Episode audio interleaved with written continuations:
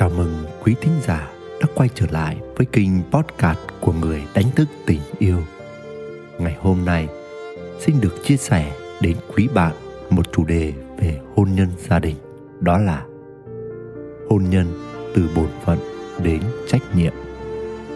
Mời quý bạn thư giãn, thả lỏng và lắng nghe. Rửa chén bát là việc cần làm sau mỗi bữa ăn, đơn giản là để bữa sau có chén bát sạch mà ăn tiếp. Việc rửa chén bát, theo tôi, cũng chẳng phải là việc đặc trưng của phụ nữ hay của đàn ông, của người giàu hay người nghèo, của người thành công hay người thất bại.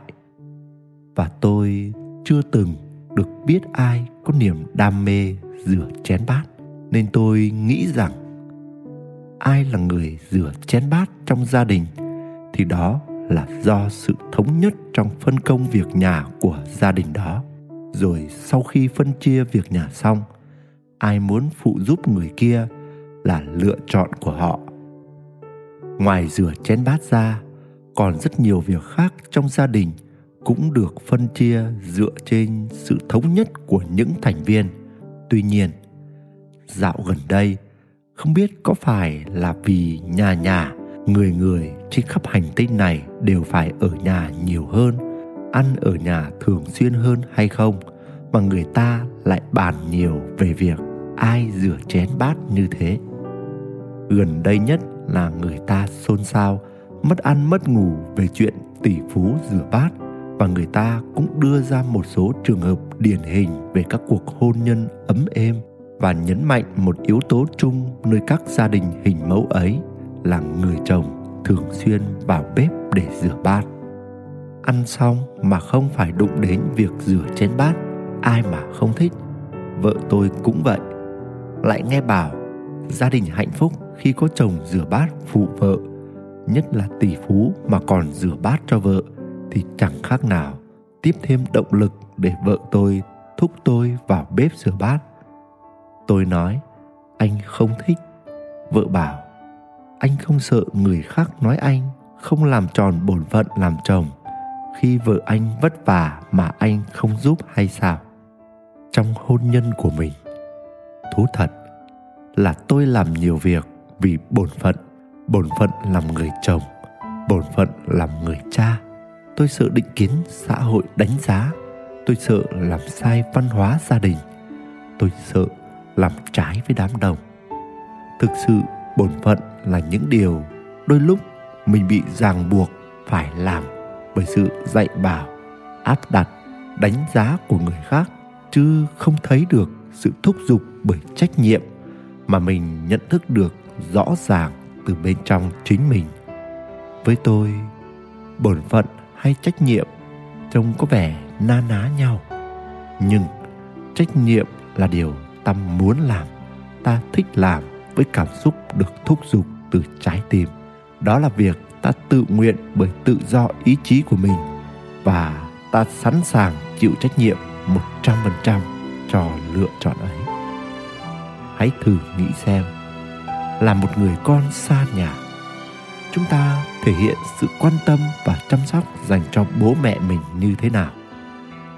Việc thường xuyên gọi về thăm hỏi, mỗi tháng gửi tiền về cho bố mẹ được chúng ta làm với một tâm thế bổn phận, phải làm không được. Điều này sẽ khác thế nào với việc chúng ta ý thức trách nhiệm của người làm con, nên làm gì cho bố mẹ cũng xuất phát từ lòng yêu thương và thực sự mong muốn bố mẹ mình yên vui, hạnh phúc. Nếu mình thực sự tự do, không có bất cứ một nỗi sợ nào, thì mình có chọn làm điều đó hay không? Đó là câu hỏi sẽ giúp chúng ta thực sự phân biệt được đâu là bổn phận, đâu là trách nhiệm. Quay trở lại vấn đề hôn nhân, cũng tương tự như thế. Không phải lúc nào chúng ta cũng thấy mình có trách nhiệm, thích làm và muốn làm mọi việc trong gia đình, dù đó là việc giúp vợ, giúp chồng, giúp bố, giúp mẹ hay con cái của mình. Đa số ta hay làm các việc theo bổn phận. Và khi làm theo bổn phận thì ít nhiều ta không thực sự thoải mái. Thật vậy, khi bữa ăn kết thúc mà vợ cứ đợi mong chồng rửa bát thì người chồng sẽ ước giá mà có một cuộc điện thoại quan trọng ập đến, một công việc đột xuất ra khỏi nhà, hay tiếng khóc của đứa con nhỏ gọi ba ơi giúp con việc này thì hay biết bao nhiêu. Tuy nhiên, đó là hành trình mà mỗi chúng ta phải đi qua. Hành trình đi từ bổn phận đến trách nhiệm, đi từ bị động đến chủ động, đi từ cảm giác nhọc nhằn đến cảm giác hân hoan mỗi khi chúng ta làm một việc gì đó cho những người mình yêu thương. Để làm được như thế, chúng ta phải thường xuyên kết nối với trái tim của mình hơn. Đừng để cho lý trí can thiệp vào nữa, cho đến một ngày năng lượng của chúng ta là năng lượng của sự hứng khởi, của sự nhiệt huyết, của sự vui vẻ, của sự trao ban trong mọi hành động.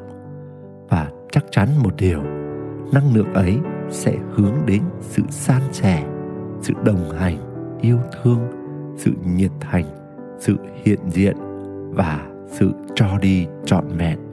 Và đó cũng chính là những năng lượng cần có của mọi cuộc hôn nhân. Nguyễn Đức Quỳnh, người đánh thức tình yêu. Quý thính giả đang nghe trên kênh podcast của Người Đánh Thức Tình Yêu.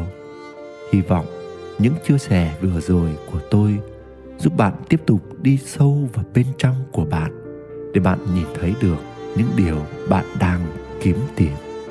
Và xin gửi đến bạn muôn lời chúc lành và tình yêu. Xin chào và hẹn gặp lại.